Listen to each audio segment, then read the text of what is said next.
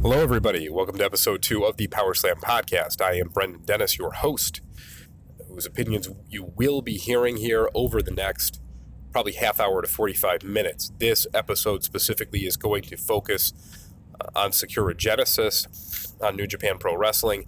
So if you want to tune out, if you are a WWE fan, please do so. Um, or W, I shouldn't say that, WWE fan specifically. You could be a fan of both promotions. Um, you could probably move past this episode because I will be doing a WrestleMania preview hopefully later this week. Obviously, later this week, because if I don't do it then, I'm kind of in trouble. Um, but for the purposes today, I'm going to focus on Sakura Genesis. I want to cover them in two separate casts simply because I did want to cover some New Japan. And if I focused too much on one or the other, I didn't think it was going to make for a very well thought out episode. Um, so again, I'm splitting it up. It should be hopefully easier for all of you out there, the listeners, to navigate, considering it'll be New Japan in one cast and WWE in another cast. Who knows? Maybe I'll do that in the future uh, as a format going forward. I'm also thinking of adding kind of a rumor mill section to my format where I will go over WWE, New Japan, all wrestling rumors at the outset of the podcast and just do some hot takes on those that probably wouldn't comprise more than like a five to 10 minute segment uh, before I got into the meat and potatoes of the rest of the cast. So, something I'm considering, not something I'm necessarily going to do for the purposes of today. Instead, again, we are going to get right into Sakura Genesis.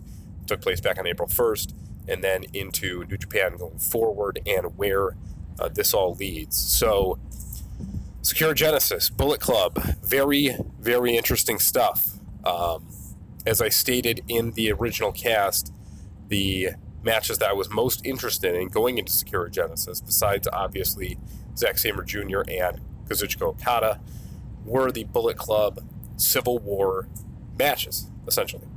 The first of which being the Young Bucks and Yujiro, or excuse me, the Young Bucks versus Yujiro Takahashi and Chase Owens. That one, unsurprisingly, uh, ended up with a Bucks win which you figured was going to happen considering they had just lost to the Golden Lovers and they are the well recognized tag team. There pretty much wasn't a chance of Yujiro and Chase winning unless there were uh, some shenanigans, possibly some involvement from the Tongan, you know, New Japan element of the Bullet Club. I don't know, but that of course did not take place. It was a clean match. The Bucks ended up winning. Uh, there was a moment at the beginning where you kind of figured what you kind of figured was going to happen, where they were giving each other dap. They were um, kind of on each other's side, saying, hey, we're all in this together. And then the match happened.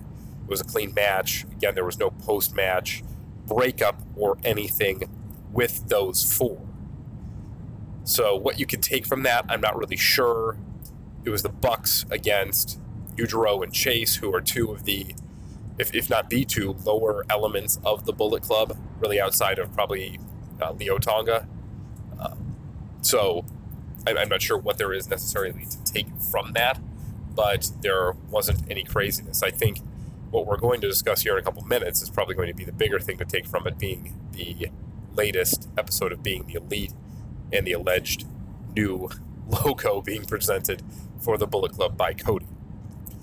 There was the match then later on in the evening, which uh, was pretty enthralling, frankly, between Kota Ibushi and Kenny Omega, the Golden Lovers, and Cody and Hangman Page. Now, that one, you knew was going to be kind of a violent fight, simply because Hangman's been in Cody's corner the entire time. There been has been no wavering on Hangman's part in terms of who he is aligned with and where he stands in the intra club fighting. So you knew he wasn't going to have any hesitations about going at Kenny, any of that stuff. So the match happens. Now, what's interesting about the match having happened was that in the middle of the match, the Young Bucks got involved for like a very brief period of time um, and came down to the ring. And nothing much really came of it except for the fact that they were going to put, I believe it was at the time, I want to say it was like, um, was it Kenny through a table, possibly? And then they came in and they stopped it. it it's very interesting. The Bucks are not sure kind of whose side that they're on. That's the wild card in the entire Bullet Club feud. I think they continue to play that up very well. Um, especially Nick, because you've got Nick sort of in the middle where Cody's like, oh, Nick's my BFFL. Nick's the man. I love Nick Jackson. And at the same time, at the end of the previous being the elite, so not the new new one. There's a new one that was literally released. I want to say on Monday. I'm recording this on Tuesday, the third. Um, but on Monday, I believe there's a new one released that we'll talk about. I kind of know the premise of it loosely. I'll probably maybe pause the cast and watch it before I continue to comment. Um, but in the previous one, Nick, after Cody left the locker room, said, I don't know if I trust that guy.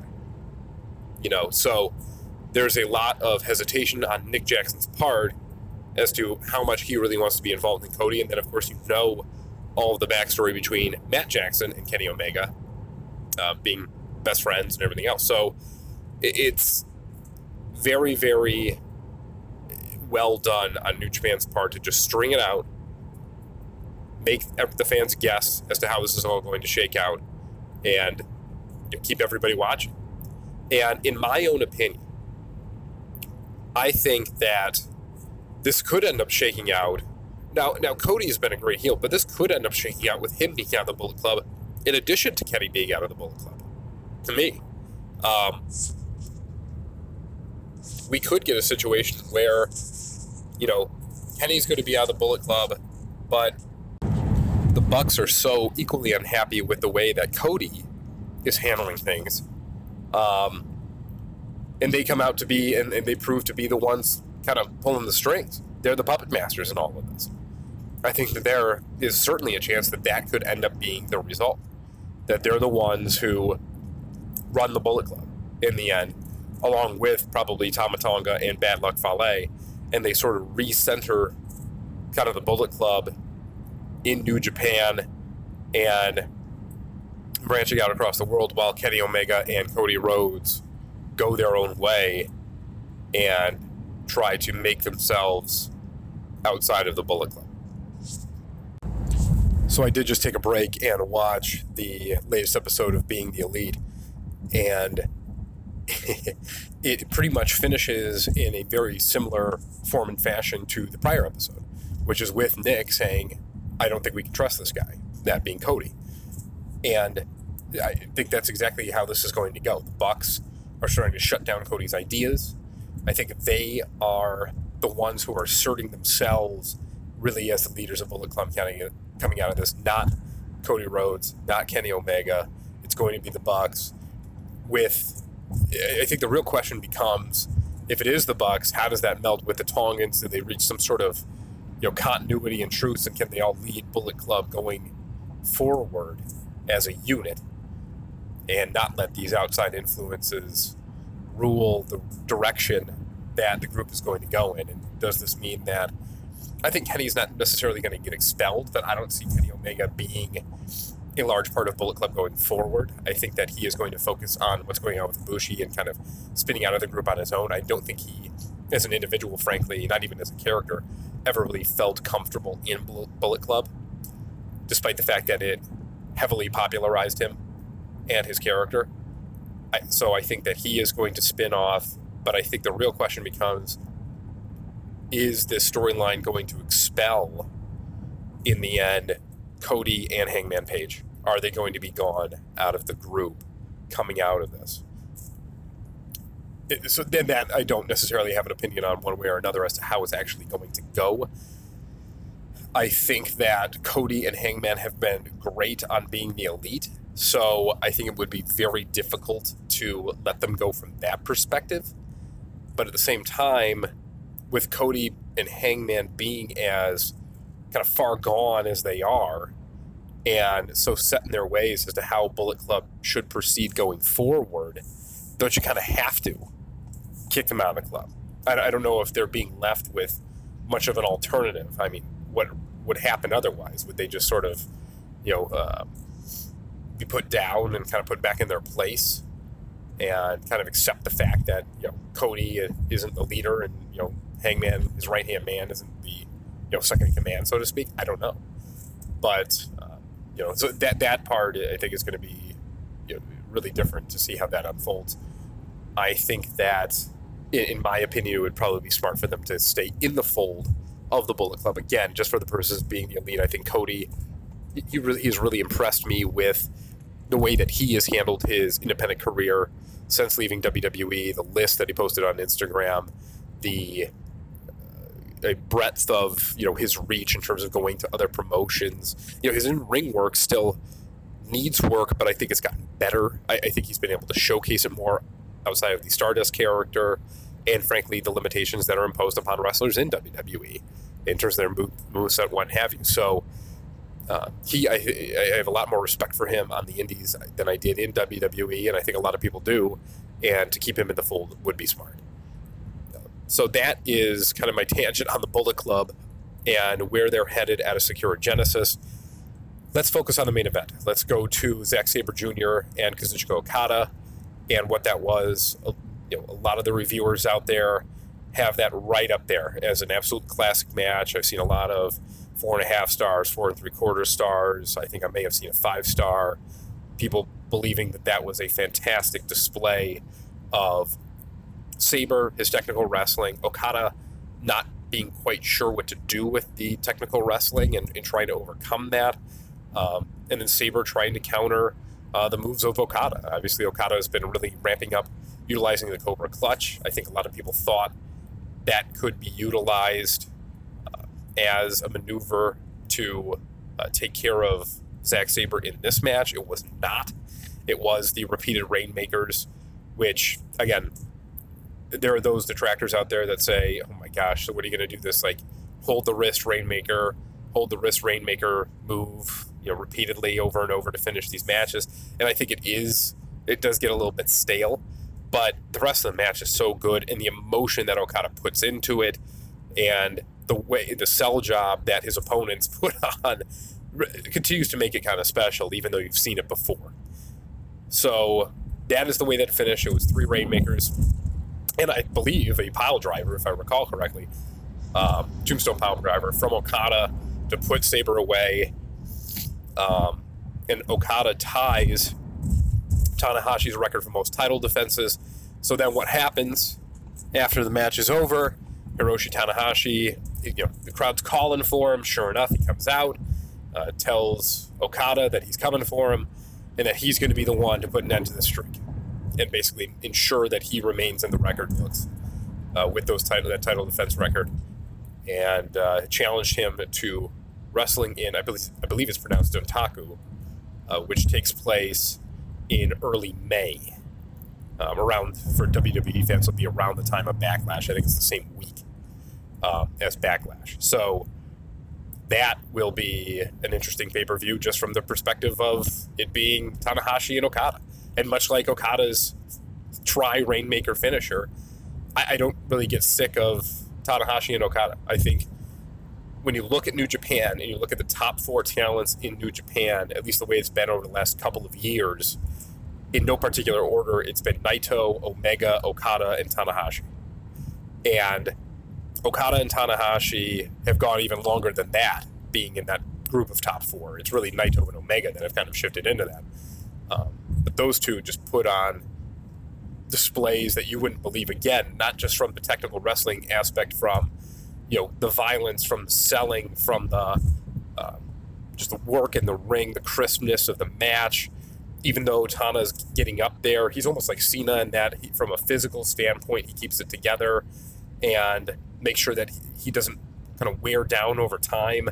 The guy is an Iron Man. You know, he has an injured bicep. All he does is wrap it up and go back back out there. I mean, he basically has the same injury that has kept Rey Mysterio out of action. From what I know, again, I, am not a doctor. I shouldn't necessarily speculate on this, but both of them had torn biceps, and that kept Rey Mysterio out of the Los Angeles show for New Japan um, and has put his WrestleMania status into jeopardy, assuming that he did sign out with WWE, something I talked about in my last podcast.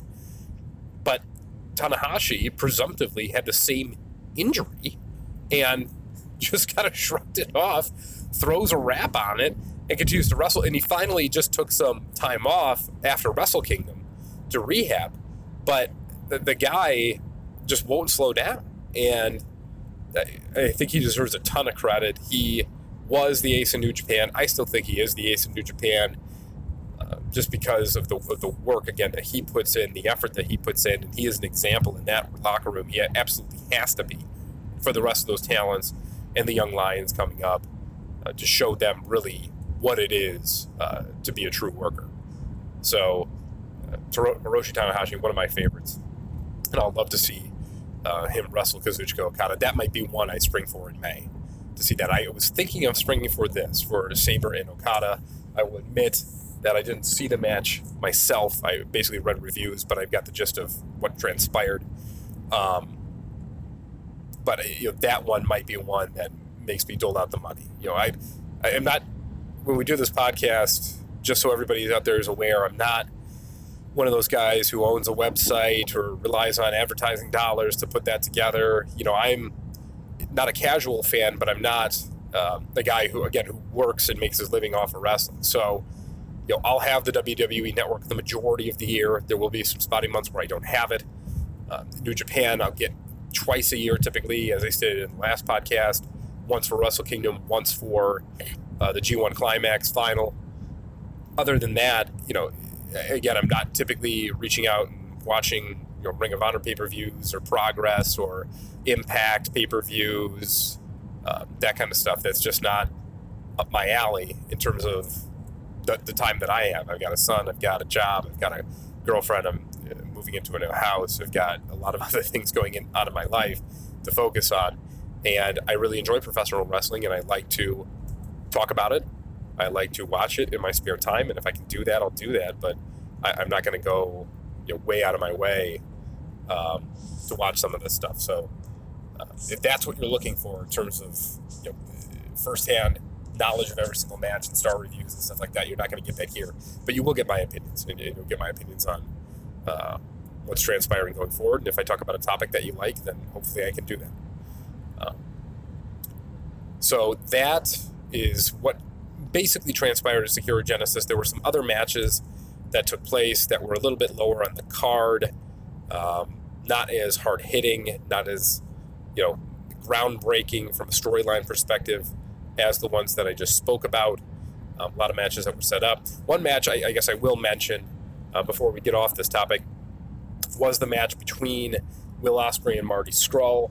Um, another match that has much like Tanahashi and Okada, but typically in other promotions, has been done many times over, um, particularly in Britain.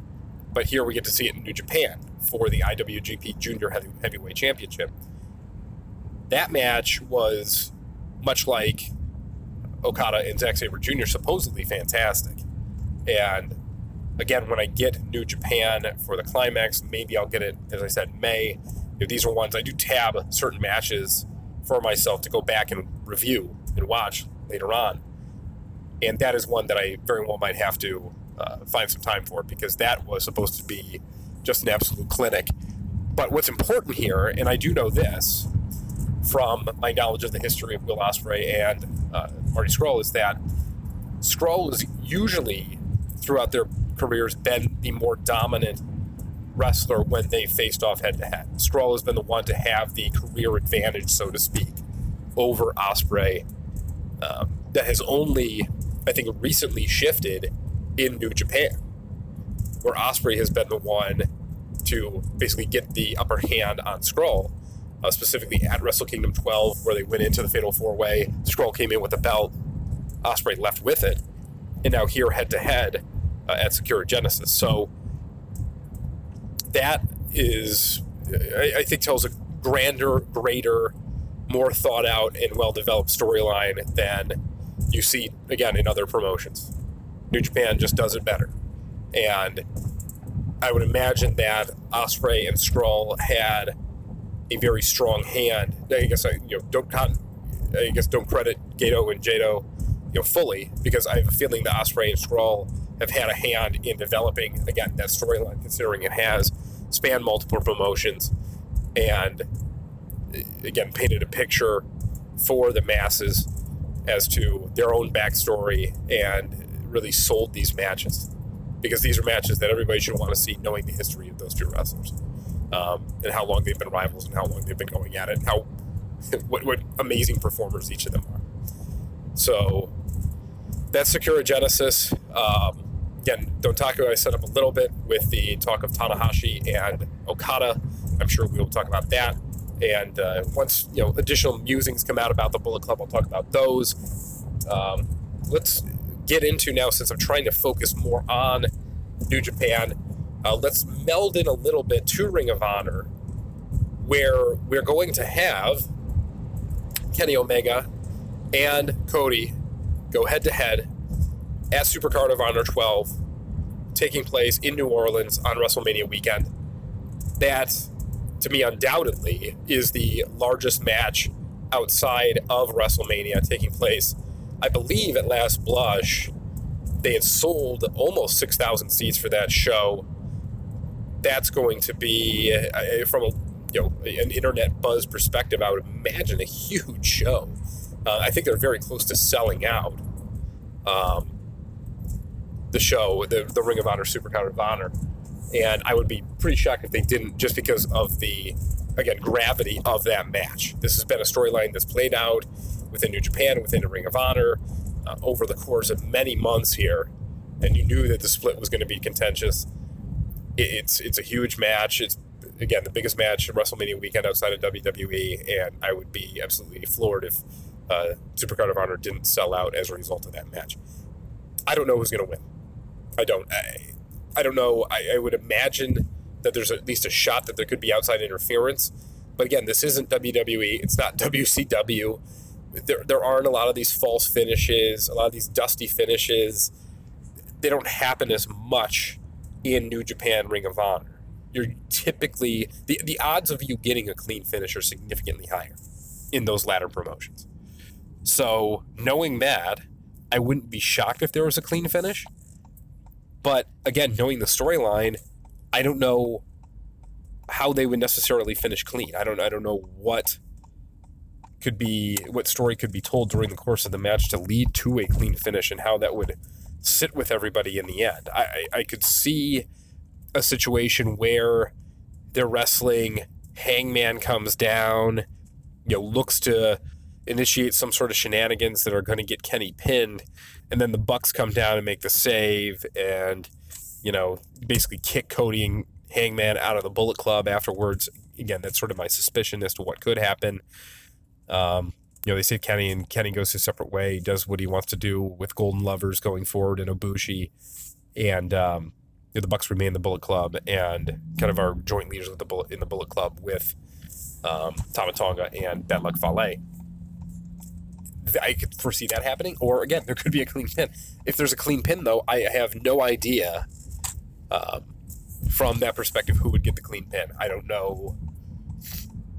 It, it really confuses the heck out of me. It's a ring of now. The, the one thing to keep in mind here, okay, and again, I think that everybody has been granted a pretty fair amount of leeway from both New Japan and Ring of Honor as to how this story is going to be told. But it's always smart to keep in the back of your mind who it is that the wrestlers primarily work for out of those two promotions when you're trying to make, make predictions as to the matches. Now, tag matches is not going to matter as much. Okay, so for instance, Cody and Hangman beat uh, the Golden Lovers at Sakura Genesis. Okay, so you're saying you're going to think to yourself, well, that was a New Japan um, pay per view you know, the Golden Lovers are New Japan wrestlers, Cody and Hangman are ROH wrestlers. That goes against your theory entirely. Yes and no. Part of my theory is that tag matches, unless they're literally for tag titles, if they're just tag matches for the sake of tag matches, which this one kind of was, then I don't really. That theory may hold some water, but not nearly as much as if they're singles matches. So if you've got two guys and you're talking about a clean singles match finish, I think that the promotion in which the pay per view, assuming it's pay per view, is taking place definitely hold more weight as to the potential outcome.